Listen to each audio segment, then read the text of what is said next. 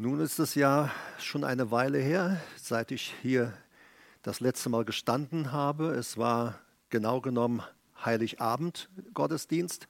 Da stand ich denn dort drüben, da hatten wir ein bisschen umgebaut. Seitdem sind einige Wochen ins Land gegangen. Manche haben gefragt, wo ist der Herbert, was ist los? Äh, und ähm, ja, vielleicht ganz kurz zum Ende letzten Jahres. Also ich habe mich körperlich und wahrscheinlich auch stressmäßig ein bisschen übernommen. Äh, auf jeden Fall in der Weihnachtswoche vor Heiligabend. Ähm, da merkte ich auf einmal körperlich, so geht gar nichts mehr. Äh, ich hatte ziemlich hohen, plötzlich ziemlich hohen Blutdruck, 170, 180. Puls bewegte sich zwischen 140, dann manchmal bis 150. Ja, so man denkt natürlich in dieser Situation, äh, äh, hat das vielleicht was mit Corona zu tun. Also ich habe mich dann testen lassen. Am Tag vor Heiligabend war natürlich negativ. Und ähm, am Heiligabendmorgen, dann äh, ging es mir dann gar nicht gut. Äh, ich bin auch zum Arzt. Mein Blutdruck war inzwischen auf 215 und äh, äh, der Puls äh, um die 150, teilweise mehr. Und äh, ja, so habe ich äh, gesagt, okay, äh, Heiligabend, du kommst her, das ist so geplant. Aber danach habe ich mir dann einfach selbst auch Ruhe verordnet, habe dann äh, mich äh, einem Check unterziehen lassen, wie gesagt, am Heiligabend. Der Arzt sagte und sagte, hey, Sie müssen jetzt mal langsamer treten und äh, Sie können nicht mehr so äh, auffahren, Sie müssen sich was Ruhe gönnen. Also habe ich mir dann selbst Ruhe verordnet. Das ist jetzt so ungefähr sechseinhalb Wochen her. Und äh, ja, ich wollte natürlich gleich schon nach, äh, am ersten Sonntag äh, äh im neuen Jahr hier sein, aber der Herr erlaubte es nicht. Der Herr sagte, du wirst jetzt ruhen. Äh, also was tun wir, wenn der Herr etwas sagt? Wir befolgen seinen Rat, äh, obwohl das für mich gar nicht so äh, äh, vernünftig normal klingt, weil ich halt doch gerne immer aktiv und auch unterwegs bin. Ähm, natürlich ähm, denkt man sich vielleicht auch, aber ich habe es in dem Fall nicht so gedacht. Manche Leute denken, Mensch, der Herr kann doch einmal so einen Switch machen und dann ist alles wieder im Lot. Stress äh, weg oder Körper ist wieder äh, fit und alles. Aber er tat es nicht. Aber trotzdem hat er gezeigt, wie stark er gegenwärtig ist. So, und äh, äh, ich muss sagen, auch ich habe mir dann Ruhe gegönnt, äh, auch die ersten Tage mich oft hingelegt. Äh, ähm, und es war in der Nacht vom 30. auf den 31. Dezember. Ähm, da hatte ich eine besondere Begegnung äh, im Traum.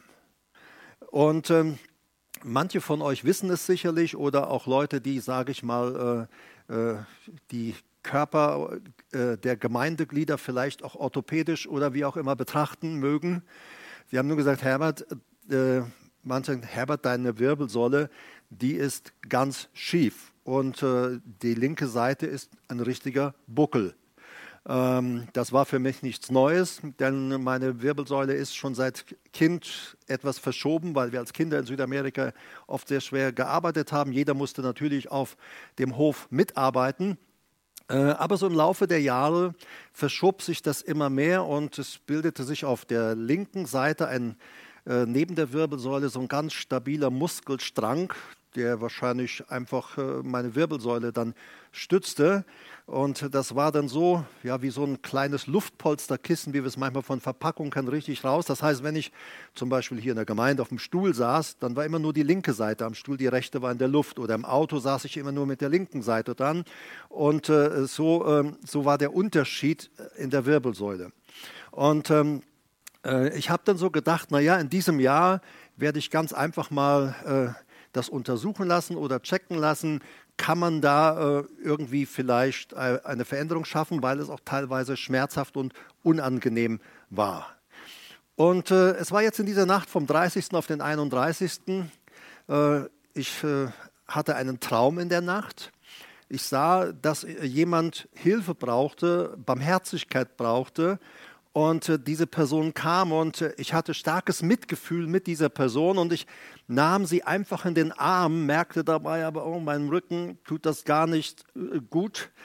so, aber ich nahm sie in den Arm und tröstete sie einfach. Ich weiß gar nicht, wem was es ging. Ähm, aber in dem Moment, als ich diese Person so nahm, dann sah ich, wie auf uns beide eine weitere Person zukam. Und als sie kam, wusste ich nur, hm, das ist Jesus. Und ähm, er kam auf uns zu, im, wie gesagt, im Traum. Er äh, umarmte uns beide. Also du musst dir vorstellen, hier bin ich, da ist die Person und da ist Jesus. Jesus kommt, umarmte uns und er ging mit seiner rechten Hand an meiner linken Seite, wo, diese, äh, wo dieses Problem mit der Wirbelsäule ist, die auch so verschoben und auch, sage ich mal, rausgeschoben war. Die, die linke Schulter war dadurch auch richtig bucklig äh, äh schiefgeschoben im Laufe der Jahre. Ich weiß noch vor ungefähr 15 Jahren war ich mal beim Arzt und hat gesagt, Herr Irke, damit müssen Sie leben. Äh, also habe ich mir dann auch weiter keine Gedanken gemacht, auch wenn es oft unangenehm war. Aber so, Jesus nahm uns in den Arm und dann in diesem Traum, sich in der Umarmung, greift er mit seiner rechten Hand auf diese Stelle an der Wirbelsäule, also auf diesen ganzen Strang. Er greift drauf und er fängt an, ihn zu schieben. Und ich in dem Traum nur, au, au, au, au, au, au, au, au, au, es tut so weh, au. Äh, und dann war es schon vorbei. Und äh, dann wachte ich auf.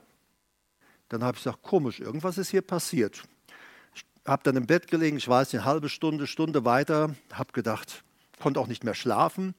Also bin ich aus, aufgestanden, bin äh, an den Spiegel in unserem Bad gegangen, habe mir mein T-Shirt ausgezogen und habe meinen Rücken betrachtet und die Wirbelsäule komplett gerade. Der ganze Muskelstrang, der so weit rausgeht, war verschwunden. Die Schulter war wieder in ihrer Position. Und ähm, am Morgen äh, bin ich zu Marita und ich habe gesagt, Marita, guck mal mit meinem Rücken. Oh, sagt sie, der ist ja gerade, es ist ja alles in Ordnung. Also sie musste das die nächsten zwei, drei, vier Wochen immer wieder mal äh, checken. Äh, ich sagte, guck mal, ist es noch? Ja, ist noch. So, also wir sehen so, in dem einen Bereich ruhst du deinen Körper auf, aber so kommt Jesus einfach auch in einem Traum und rückt da mal alles gerade. Ich weiß nicht warum, im Traum vielleicht hätte ich im Wachzustand zu sehr gequengelt und gejammert. Ähm, und im Traum, da kannst du ja nicht viel irgendwie unternehmen. Zumindest seitdem ist mein Rücken, meine Wirbelsäule gerade. Ja, Danke auch an alle, die in diesen vergangenen Wochen gebetet haben. So, ich bin jetzt wieder da. Äh, ob jedes Mal kann ich euch nicht sagen, versprechen, das werden wir schauen. Ich habe in dieser Zeit auch des Ruhens, ich habe wirklich bin zurückgetreten, habe bin weniger unterwegs gewesen, habe weniger Telefonate geführt, weniger Seelsorgegespräche geführt. Ich habe in allem einfach die letzten Wochen zurückgeschraubt. Äh, habe aber einige Dinge, die in diesen Wochen auch auf mein Herz kamen, die ich gerne mit euch teilen will. Mit euch, die ihr hier seid. Wir sind hier für euch, die ihr jetzt im Internet dabei seid. Wir sind hier ein kleines Team. Ähm, wir nehmen diese Predigt heute Abend auf und ähm, unser wunderbarer Techniker wird sie dann wieder ins Netz stellen. So, danke, dass ihr als Team auch hier seid. Und ähm, ja, ich würde mit euch gerne teilen, was Gott auf mein Herz gelegt hat. Ich habe eine Botschaft gehabt äh, für das neue Jahr, aber äh, der Herr sagt, die hältst du ein andermal. Äh, er hat mir ein anderes Thema heute auf mein Herz gelegt und das würde ich gerne mit euch teilen. Das Thema heute ist von zu Hause abgehauen und jetzt? von zu Hause abgehauen. Und jetzt, wir kennen diese Geschichte, manche stoßen vielleicht direkt darauf aus Lukas 15, da, äh, das ist in unserer Bibel überschrieben, äh, der verlorene Sohn. Dieser Titel in der Bibel, den haben natürlich Bibelübersetzer reingeschrieben, aber dieser Titel, der verlorene Sohn, äh, ist absolut unpassend. Also wenn ein Titel in der Bibel unpassend ist, von den Bibelübersetzern her gemacht, dann ist es dieser Titel. Also wenn schon, wäre besser der Titel gewesen, der barmherzige Vater. Aber ich habe mir den Sohn etwas angeschaut und auch mit äh, dem Heiligen Geist äh, mich darüber etwas unterhalten. Und äh, in diesem ganzen Betrachten der Geschichte dieses Sohnes äh, habe ich meinen Titel für diesen sogenannten verlorenen Sohn. Der richtige Titel für diesen Sohn ist der egozentrische, rebellische Sohn. Das wäre eigentlich seine Typbeschreibung. Egozentrisch und rebellisch. Seine Geschichte, er ist hineingeboren, wahrscheinlich in eine vermögende Familie. Wir sehen das hinterher, das Vermögen wurde aufgeteilt unter äh, den Brüdern, wie viele äh, Schwestern im Haus waren, darüber wird uns nichts gesagt, aber etwas ist klar, er wurde hineingeboren in eine liebevolle Familie. Woran merken wir das? Dass obwohl er später alle im Stich ließ, der Vater und die Familie auf ihn warteten in Liebe, obwohl der äh, ältere Sohn da doch ein bisschen am Zicken war. So will ich es mal einfach sagen. Aber hineingeboren in eine Familie, die ihn wollte, die ihn mochte. Er wurde unterwiesen in den Schriften, er wurde unterwiesen in den Lehren der Tora, und mit 13 Jahren hatte er sein Bar Mitzvah. Das ist die religiöse Vollmündigkeit. Mädchen haben sie mit 12 Jahren. Aber bis zu diesem Zeitpunkt äh, musste er ganze Teile auch der Tora auswendig kennen, zitieren können und vor allem dann auch in der Gemeinde vorlesen können. Also mit 13 war sein Bar Mitzvah, er wurde feierlich in die Gemeinde aufgenommen und äh, Bar Mitzvah, da gibt es verschiedene Aussagen. Zum einen heißt es Bar, also Sohn, Mitzvah, Sohn des Gebotes oder Sohn der Pflicht. Also jemand, der religiös, äh, in die religiöse Mündigkeit kam, der hatte von da an auch Verantwortung, der hatte Pflichten auch gegenüber seiner Gemeinde. So, bei den Mädchen sagte ich, ist es mit zwölf Jahren. Dann wuchs er heran in diesem Haus. Es wird uns nicht viel erzählt. Wir können nur Dinge recherchieren aus der jüdischen Tradition und dem Leben äh, der Menschen untereinander, auch in so einer Gemeinde und in einem Haus. Aber später, dann ist er einfach von zu Hause abgehauen. Wir lesen davon etwas in Lukas 15, die Verse 11 bis 13. Jesus äh, schildert uns diese Geschichte. Er sprach aber, also Jesus sagte, ein Mensch hatte zwei Söhne. Und der jüngere von ihnen sprach zu dem Vater, Du musst nicht denken, ach, verlorener Sohn kenne ich. Nein, du kennst sie nicht. Die Geschichte, die ich dir heute erzähle wie, äh, und wie du ihn kennenlernen kannst, diese Geschichte kennst du nicht. Aber sie ist heute absolut wichtig für dich. Bleibe dabei. Und der Jüngere von ihnen sprach zu dem Vater, Vater, gib mir den Teil des Vermögens, der mir zufällt, und er teilte ihnen die Habe. Und nach nicht vielen Tagen brachte der jüngere Sohn alles zusammen und reiste weg in ein fernes Land und dort vergeudete er sein Vermögen, indem er verschwenderisch, eigentlich sogar zerstörerisch lebte. Er haute zu, auf Deutsch gesagt alles auf den Kopf. Ich habe auch so gedacht und ich will später nochmal dazu kommen, außerhalb, wenn wir uns außerhalb der Gemeinde, außerhalb des Hauses Gottes bewegen, sind wir immer in einem fremden Land. Die Bibel sagt, als Gläubige sind wir bei Gott zu Hause. Der Himmel, das Reich Gottes, das ist unsere Heimat. Immer wenn wir Gemeinde verlassen, das Zuhause Gottes verlassen, denn die Gemeinde, wie ich sagte, ist sein Haus, dann verlassen wir unser Land. Wir werden zu heimatlosen Menschen. Dieser junge Mann, als er dann abhaute, er entzog sich seiner Verantwortung und er entzog sich auch seinen Pflichten. Er entzog sich gegenüber der Verantwortung und den Pflichten gegenüber seiner Familie, gegenüber den Arbeitern im elterlichen Betrieb, gegenüber Haus, Hof, Äcker und Vieh, gegenüber seiner Gemeinde, der er bei seinem Bar Mitzvah Treue versprochen hatte, versprochen hatte, dort werde ich mitarbeiten, ich werde alles tun beim Aufbau und der Förderung unseres Gemeindelebens. Das war sein Versprechen bei seinen Bar Mitzvah und sein Versprechen, seine Verantwortung oder Pflichten auch gegenüber Gott und seinem Auftrag für die Gemeinde und für die Gesellschaft. Er ließ es einfach hinter sich, er verließ es. Er verließ sein Zuhause, er ließ die Familie, die ihn über alles liebte, er verließ sie, er ließ sie einfach im Stich. Er ließ seine Eltern, seinen Bruder in ihrem Schmerz zurück. Oma, Opa, Verwandte, ihm war egal, wie sie sich fühlten seine Glaubensgeschwister in der Gemeinde, seine Freunde. Es egal, ich mache jetzt mein Ding. Ich will abhauen, ich will weg. Und es gab eigentlich keinen Grund für ihn abzuhauen. Aber er verließ nicht nur seine Familie, nicht nur die Verwandten, nicht nur seine Gemeinde, seine Freunde. Er verließ in dem Moment auch ihren Schutz und auch ihre Fürsorge. Zuerst lebt es sich ganz gut, ohne Verpflichtung, ohne Familie, ohne Gemeinde, ohne Gott. Niemand hat mir etwas mehr zu sagen. Niemand kann mir sagen, was richtig und falsch ist. Ich entscheide, was richtig und falsch ist. Er war so blind, dass er nicht einmal merkte, dass er von seinem neuen Beziehungsumfeld ausgenutzt, ausgesaugt und betrogen wurde. Aber der Tag kam. Geld weg, sogenannten Freunde weg, Party weg, Wohnung weg, auf der Straße, Magen leer, Endstation Schweinestall. Als ihn niemand mehr wollte, wohin ging er dann? Keiner wollte ihn mehr. Wir werden gleich lesen, er hing sich an den, schließlich an den Bürger, einen Bürger des Landes, weil niemand gab ihm eine Unterkunft, niemand gab ihm irgendetwas zu essen. In Lukas 15, 14 bis 19 fährt Jesus fort und sagt, als er aber alles, dieser junge Mann, alles verzehrt, alles vergeudet hatte, kam eine gewaltige Hungersnot über jenes Land und er selbst fing an, Mangel zu leiden. Und er ging hin und hängte sich an einen der Bürger jenes Landes, der schickte ihn auf seine Äcker, Schweine zu hüten. Er hängte sich an einen Bürger des Landes, das griechische Wort ist der Kolao.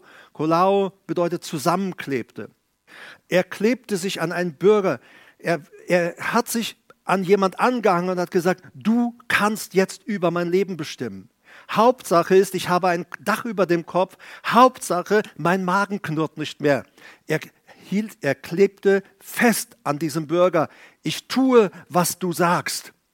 War er nicht vor dem geflohen, vor dem, vor dem guten Rat seiner Eltern, vielleicht seiner Gemeinde? Und hier im Schweinestall, da tat er, was andere über ihn verfügten.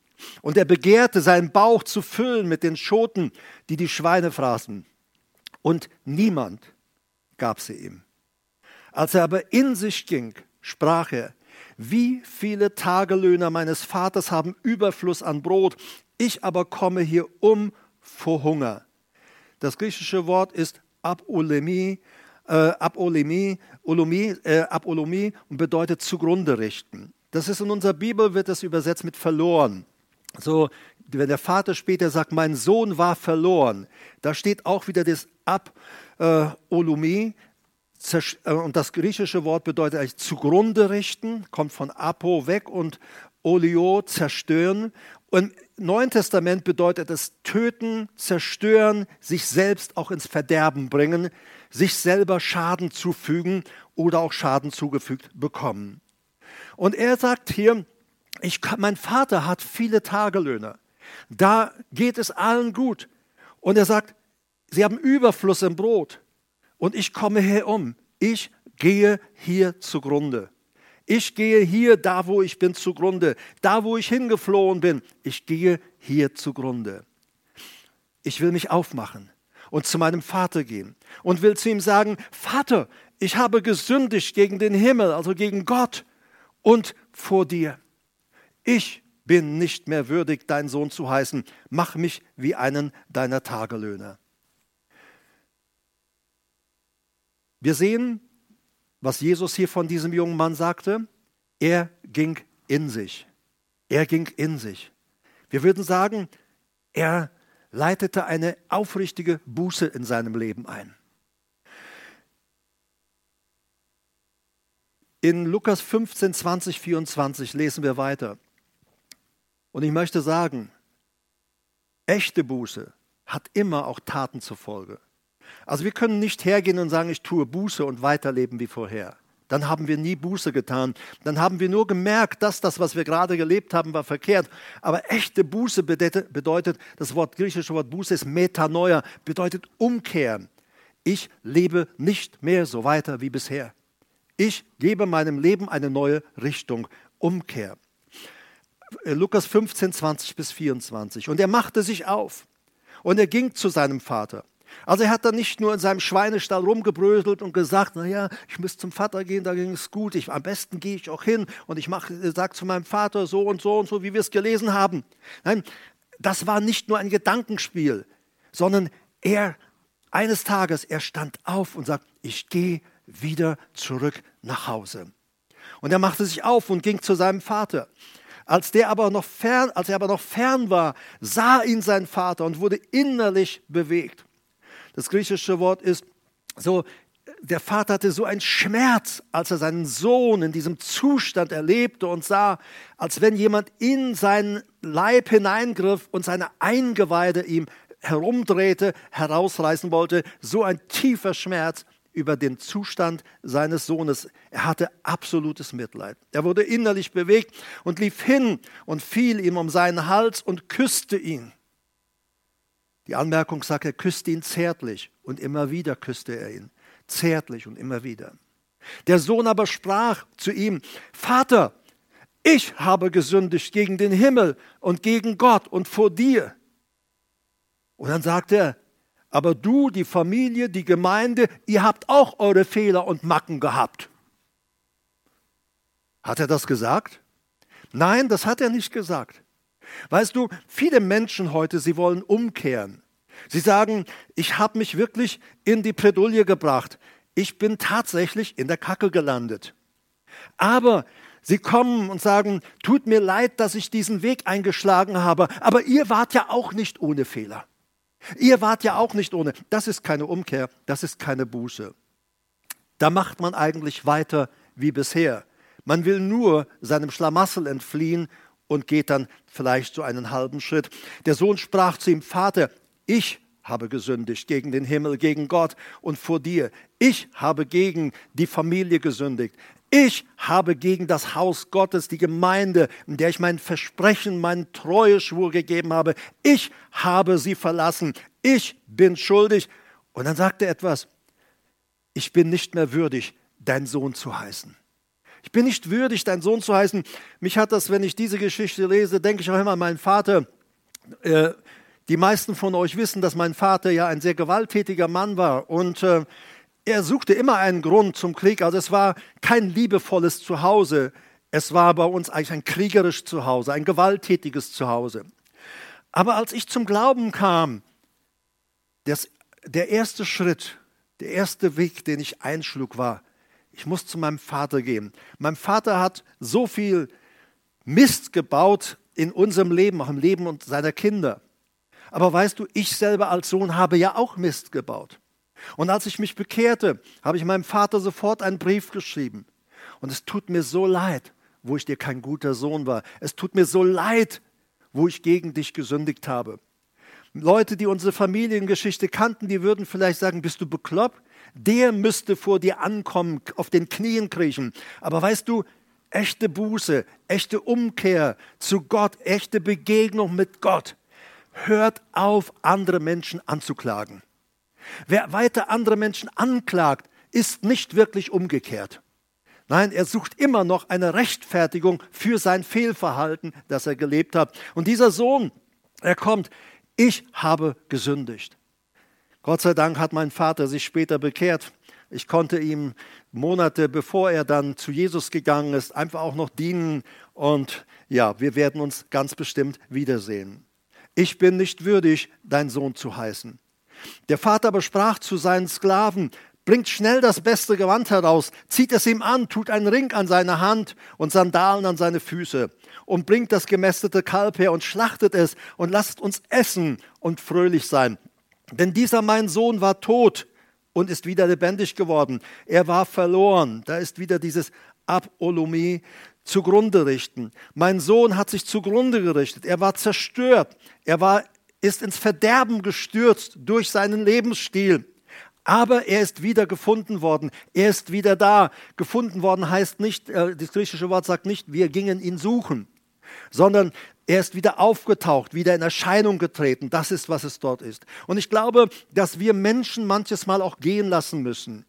Menschen, die sagen, ich will den Weg nicht mit euch gehen. Wir müssen sie auch mal loslassen und warten, dass sie von selbst kommen und sagen, ich möchte wieder mit euch gehen. Weißt du, jemanden loslassen bedeutet ja nicht jemanden aufgeben. Nein, wir lassen los, aber wir geben niemanden auf. Die Tür ist immer offen. Denn dieser mein Sohn war tot und er ist wieder lebendig geworden. Er war verloren, er hat sich, war in Zerstörung, er war dem Tode nahe und ist gefunden worden. Und sie fingen an, fröhlich zu werden. Ich möchte jetzt speziell noch einmal zu uns kommen. In dieser Zeit der Corona-Pandemie hat es weltweit als auch in unserem Land in den Gemeinden viel an Veränderungen gegeben.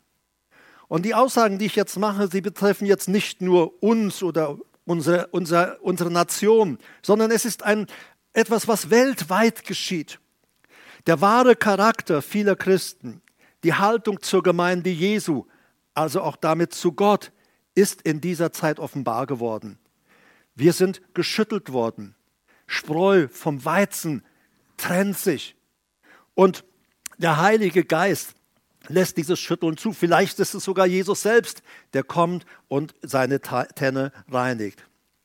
Aber die Gemeinde, sie ist das Haus Gottes. Der Paulus schreibt im Timotheus in 1 Timotheus 3, Vers 15, das Haus Gottes, die Gemeinde ist das Haus Gottes, das Haus des lebendigen Gottes. Er sagte, wenn ich aber zögere, damit du weißt, also wenn ich zögere, zu dir zu kommen. Paulus hatte dem Timotheus versprochen, ich werde zu dir kommen, in deine Gemeinde, in deinen Dienst, damit du weißt, wie man sich verhalten muss im Haus Gottes, das die Gemeinde des lebendigen Gottes ist, die Säule und die Grundfeste der Wahrheit. Überall in dieser Corona-Zeit haben Menschen ihn und sie haben sein Haus verlassen. Das sind manchmal banale Beispiele oder, oder Dinge, die Menschen dazu bringen, einfach aus Gemeinden zu gehen. Und ich spreche nicht nur von uns, ich spreche in unserem Land, ich spreche weltweit, überall geschehen diese Dinge. Und doch, glaube ich, muss hier etwas passieren im Leben vieler. Banale Dinge wie äh, die Maskenpflicht. Was sagt, sagten Leute? Ich komme erst in die Gemeinde, wenn ich keine Maske mehr aufsetzen muss. Dabei müssen sie in öffentlichen Verkehrsmitteln, in Supermärkten, auf der Arbeit und an vielen anderen Orten ständig Masken tragen. Dort werden sie aufgesetzt. Aber in der Gemeinde lasse ich mir das nicht vorschreiben. Ich lasse mir doch nicht vorschreiben, dass ich in einem Gottesdienst sitze und eine Maske tragen soll. Wir sehen, sie entscheiden sich gegen Beziehungen. Sie entscheiden sich gegen Gemeinschaft meine, meine Haltung, ich lasse mir das nicht vorschreiben, ist mir wichtiger als die Beziehung zu meinen Brüdern und Schwestern. Man kann sich nur wundern über so viel Verblendung und Sturheit im Leben von Menschen, die doch vorgeben, dass sie Jesus folgen wollen, auf ihn hören wollen und tun wollen, was er sagt. Für mich gleichen diese Menschen den egozentrischen, dem egozentrischen, rebellischen Sohn, wie wir ihn aus unserer Geschichte kannten. Und ich möchte mal dich erinnern, was geschehen ist, als Vergleich zu diesem Sohn, der sich da selber zugrunde richtete, indem er einfach abhaute. Und du bist vielleicht auch einfach abgehauen. Du bist einfach gegangen. Aber du soll, ich will dich erinnern, du wurdest hineingeboren in die Familie Gottes. Du wurdest hineingeboren durch die neue Geburt, als du Jesus in dein Leben aufnahmst, hineingeboren in ein Umfeld von Liebe, Fürsorge, gegenseitiger Hilfe, Annahme und Heilung. Du hast bis dahin in deinem Leben, bist du herumgeschubst worden. Äh, du warst anderen Leuten egal. Aber dann kamst du in der Gemeinde. Auf einmal war es ein Zuhause, Du wusstest und merktest, hier sind Menschen, die haben mich lieb. Du wurdest aufgrund deines Glaubens getauft und feierlich in die Gemeinde, in seinem Haus, im Haus Gottes aufgenommen. Doch du bist von deinem Zuhause, von Gottes Haus, von seiner Gemeinde abgehauen. Du entzogst dich deiner Verantwortung und du entzogst dich auch deinen Pflichten. Dann, du entzogst dich deiner Verantwortung und den Pflichten gegenüber deiner Gemeindefamilie, der du Treue versprochen hattest. Als du Mitglied der Gemeinde, deiner Gemeinde wurdest, wo immer du auch warst, dann hast du gesagt, mit dieser Gemeinde will ich Reich Gottes bauen. Dieser Gemeinde will ich treu beistehen. Mit dieser Gemeinde will ich durch leichte und durch schwere Zeiten gehen. Aber du hast dich der Verantwortung entzogen. Du hast die, dich der Verantwortung entzogen gegenüber deinem Team in deiner Gemeinde dem Serviceteam. Wie sagte ein Pastor, als die Corona-Krise so richtig anfing, ins Rollen kam, ähm, da sind Leute ganz einfach gesagt, sowas mache ich alles nicht mit. Und dieser Pastor sagt, ich habe fünf Dienstteams, also äh, Serviceteams, fünf service Teams, die sich um Gäste der Gemeinde, um Leute der Gemeinde kümmern. Die fünf Service-Teams sind einfach aus der Gemeinde weggegangen. Es war ihnen wichtiger, ihr Ding zu leben. Aber du hast eine Verantwortung übernommen gegenüber deinem Team, deinem Service-Team, deinem Technikteam, deinem Lobpreisteam. Du hast doch mal von Gott empfangen diesen Ruf und diese Berufung. Ich will ein Anbeter und ein Lobpreiser Gottes sein und ich will die Gemeinde Gottes, will ich hineinnehmen in den Lob und die Anbetung zu Gott. Aber du hast dein Lobpreisteam verlassen und hast die Gemeinde allein gelassen. Gegenüber Gott und seinem Auftrag hast du dich der Verantwortung entzogen. Für dich. Den Auftrag, den er für dich hatte. Er hat dich daraus nicht entlassen. Gott hat dich aus dem Auftrag, aus der Verpflichtung, in die er dich hineingenommen hat, hat er dich nicht entlassen. Du bist einfach nur abgehauen. Aber Gott hat dich nicht daraus entlassen. Du hast die Maskenfreiheit, die du dir gönnst, die du dir sprichst, die du ja nicht hast in der Öffentlichkeit, aber in der Gemeinde werde ich es nicht tun. Die Maskenfreiheit, deine selbstgewählte Art, du hast die eingetauscht gegen Beziehungen in der Gemeinde, mit denen du auf dem Weg warst. Du verließt dein Zuhause, du hast deine Familie im Stich gelassen, du verließt deine geistlichen Eltern, die dich oft Tag und Nacht begleitet haben, manche Tränen und manche Gebete mit dir gehabt haben, für dich gebet haben, schlaflose Nächte gehabt haben. Du hast sie einfach im Stich gelassen, so wie dieser Sohn die Familie im Stich ließ und einfach abhaute. Du bist einfach gegangen. Du hast die Glaubensschwester in deiner Gemeinde einfach im Stich gelassen, deine Freunde. Scheinbar war es dir egal, wie sie sich fühlten, ob sie Schmerz dabei hatten, ob sie Tränen darüber hatten, weil du nicht mehr da warst. Es war dir egal. Du bist einfach abgehauen und du verliest auch den Schutz, ihren Schutz, den deine Brüder und Schwestern dir gewähren, den Schutz des Hauses Gottes. Du verliest ihn. Bei dieser Gelegenheit, ich möchte sagen, danke an euch alle, die treu mit uns gemeinsam Verantwortung leben. Es ist wichtig, dass wir gerade auch in dieser Zeit miteinander Verantwortung leben. Manche denken, ja, Corona, dann gibt es ja wahrscheinlich weniger zu tun. Oh nein, die ganze Umstellung, auch das Evangelium zu verbreiten, das war schon mit einiger Mühe und Aufwand verbunden. Und ich kann dir sagen, die Aufgaben, die du übernommen hast, das ist nicht ohne. Und da will ich einmal sowohl hier, die ihr hier seid, aber auch die, die ihr jetzt im Internet zuhört, egal ob in unserer Gemeinde oder in unserem Land oder weltweit, allen, die ihr in Verantwortung lebt, die ihr Verantwortung lebt. Ich will euch einfach mal Dankeschön sagen für euren Dienst und für eure Treue. Danke, dass du nicht abgehauen bist. Danke, dass ihr nicht abgehauen seid. Danke, dass ihr zu der Verantwortung und der Verpflichtung, die ihr eingegangen seid, als ihr in das Reich Gottes hineinkamt, eingegangen seid und die ihr dann auch so lebt. Du bist abgehauen. Vielleicht lebt es sich ganz gut ohne Verpflichtung, ohne Familie, ohne Gemeinde, ohne Gott.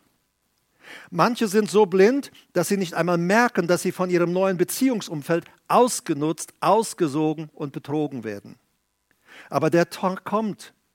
Lassen wir uns nicht täuschen. Der Tag kommt. Du wirst es erleben. Die Freude ist weg. Der Glaube ist weg. Die Party ist weg. Deine sogenannten Freunde sind weg. Auf einmal wirst du allein sein, keine Heimat mehr haben, kein Zuhause mehr. Und du landest im geistlichen Schweinestall. Das ist nicht Gottes Absicht. Du bist berufen, in einer Familie zu leben, in der Gemeinschaft dieser Familie zu leben und dieser Welt und dieser Gemeinschaft auch zu dienen und mit ihr voranzugehen. Ein Leben ohne Gott, ohne Gemeinde, das kann ich dir sagen. Und ich bin lange genug im Dienst und in der Gemeinde und mit der Gemeinde Jesu, mit dem Haus Gottes auf diesem Planeten unterwegs. Lange genug. Ein Leben ohne Gott, ohne Gemeinde endet früher oder später immer im geistlichen Schweinestall. Und allzu oft auch in einem wirklichen Schweinestall, dass Menschen ihr Leben nicht mehr geregelt kriegen. Als dieser Sohn, der abgehauen war, als ihn niemand mehr wollte, wohin ging er dann? nach Hause. Ich muss wieder nach Hause. Ich muss wieder zu mein, nach meinem Zuhause gehen. Und ich will dir etwas sagen heute, auch in dieser Botschaft. Du sollst auch wieder nach Hause kommen. Gott will dich. Deine Gemeinde will dich. Wir wollen dich. Du musst aber wie der rebellische Sohn aus unserer Geschichte in dich gehen. Du musst Buße tun. Du musst umkehren. Und ich bitte dich, lege endlich deine Rebellion, dein egozentrisches Verhalten, bitte lege es ab. Denn ich kann es dir mit hundertprozentiger Garantie versichern, es wird dein Leben zerstören. Manchmal langsam, geht es langsam, manchmal schnell. Aber das Ende ist immer Zerstörung. Glaube mir, Jesus weiß es und er irrt sich nicht. Und deshalb kommt er und schildert uns oder zeigt uns auch die Geschichte dieses Sohnes, damit wir nicht in dasselbe Muster hineinlaufen. Aber es gibt immer die Möglichkeit zur Umkehr. Und ich lade dich ein, komm wieder nach Hause in deine Gemeinde, wo immer du bist. Egal in welchem Land, auf welchem Kontinent, aber komm wieder zurück in deine Gemeinde, komm nach Hause, komm in das Haus Gottes. Die Gemeinde ist das Haus Gottes. Und ich glaube, was bei dem verlorenen Sohn, sogenannten verlorenen Sohn war. Er ist ja kein Verlorener gewesen, er war ja ein egozentrischer, rebellischer Sohn, der einfach sagt, ich mache, was ich will. Äh, es gilt auch für uns, ein echtes In sich gehen, echte Buße wird immer Taten zur Folge haben. Wir werden niemals Buße tun und weiterleben wie bisher. Niemals. Echte Buße bringt immer auch Taten mit sich, Wege, Schritte der Veränderung. Ich lese nochmal Lukas 15, 20 bis 24 für uns, aus unserer Perspektive. Und ich möchte dieses Er, ich möchte sagen, du, ich möchte dieses Er, dass du dieses Er bist. Und er machte sich auf und ging zu seinem Vater. Als er aber noch fern war, sah ihn sein Vater und wurde innerlich bewegt und lief und fiel ihn um seinen Hals und küsste ihn. Glaube mir, eine Gemeinde, die Jesus liebt, wird dir nicht die kalte Schulter zeigen. Sie wird dir entgegenkommen, sie wird dir entgegenlaufen. Aber ich habe auch dieses festgestellt, manchmal sind Menschen anderen nachgelaufen und dann kriegst du als Reaktion oder sie schreiben an ihre Gemeinden, könnt ihr mich nicht einfach in Ruhe lassen? Nein, wir warten auf dich, dass du kommst. Es sei denn, der Heilige Geist sagt und, geh und suche jemanden auf, dann werden wir es tun. Aber der, der richtige Weg ist, wie Jesus in uns zeigt, ist, du musst aufwachen da, wo du bist und sagen, ich gehe wieder zurück. Ich gehe zurück an den Ort, des Schutzes, der Fürsorge, der Heilung. Ich gehe wieder zurück in meine Familie. Ich gehe wieder zurück in das Haus Gottes. Du musst diesen Schritt tun. Der Vater fiel ihm um den Hals, küsste ihn.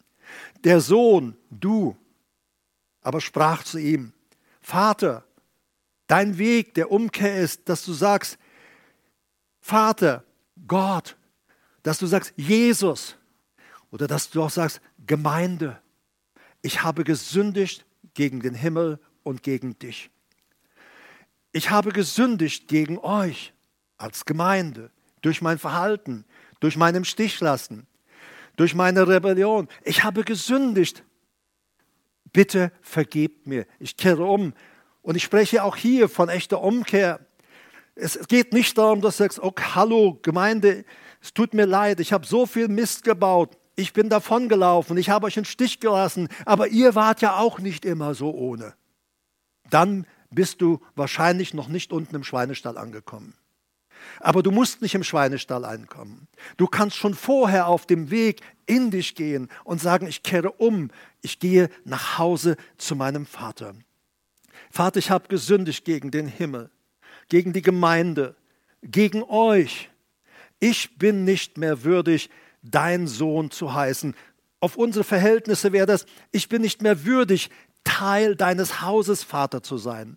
Ich bin nicht mehr würdig, Teil deiner Gemeinde zu sein. Ich habe sie ja im Stich gelassen. Ich habe ihr einfach die kalte Schulter gezeigt. Ich bin einfach abgehauen. Vater, eigentlich habe ich nicht mehr das Recht. Gemeinde, ich habe eigentlich nicht mehr das Recht, so zu kommen.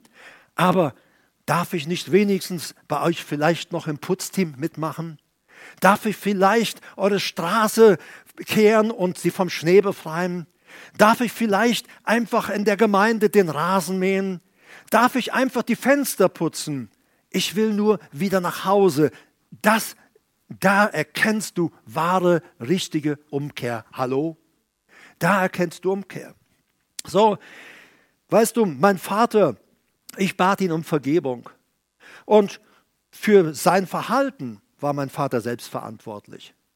Du bist nicht verantwortlich für das Verhalten der anderen Menschen, aber für dein eigenes Verhalten. Jeder wird für sich selbst vor Gott Rechenschaft abgeben müssen. Und jeder, egal wer, wo er falsch gelaufen ist, abgehauen ist, muss wieder umkehren. Und weißt du, du wirst sicherlich erleben, auch wenn wir durch die Corona-Zeit jetzt äh, nicht feiern können, wie wir es gewohnt sind. Und wir sind ja nun mal gewohnt, zu, äh, auch zu feiern gewesen. Denken wir an unsere Taufgottesdienste äh, draußen auf den Wiesen und an den Gewässern und an die Grillpartys, die wir gehabt haben. Es waren wunderbare Zeiten, Zeiten, als du dort auch getauft wurdest und dann in die Gemeinde hineingefügt wurdest, ein Teil der Gemeinde wurdest. Im Moment selbst wenn du jetzt kommst und ich hoffe und ich bete, dass du kommst und sagst, ich muss wieder nach Hause zu meiner Gemeinde, ich muss wieder nach Hause zu meinem Vater gehen, denn die Gemeinde ist das Zuhause, wo der Vater wohnt. Der Vater wohnt in seiner Gemeinde. Zum Vater nach Hause. Manche Leute sagen, ich komme zu Gott, aber mit Christen will ich nichts zu tun haben. Wenn du mit Christen nichts zu tun haben wolltest, dann hast du mit Gott nichts zu tun, denn die Gemeinde ist des Vaters Haus. Sie ist des Vaters Haus. Umkehr zu Gott bedeutet immer auch Umkehr zur Gemeinde. Ich wünsche mir, dass wir äh, und erwarte und hoffe, dass wieder andere Zeiten kommen. Als ich das aufschrieb, habe ich da bessere Zeiten. Ob bessere Zeiten kommen, weiß ich nicht, aber es können andere Zeiten kommen. Und ich hoffe und erwarte, dass vielleicht auch wieder Zeiten kommen, in denen wir feiern können. Vielleicht gibt es auch nur kurzzeitige Episoden, in denen das möglich sein wird.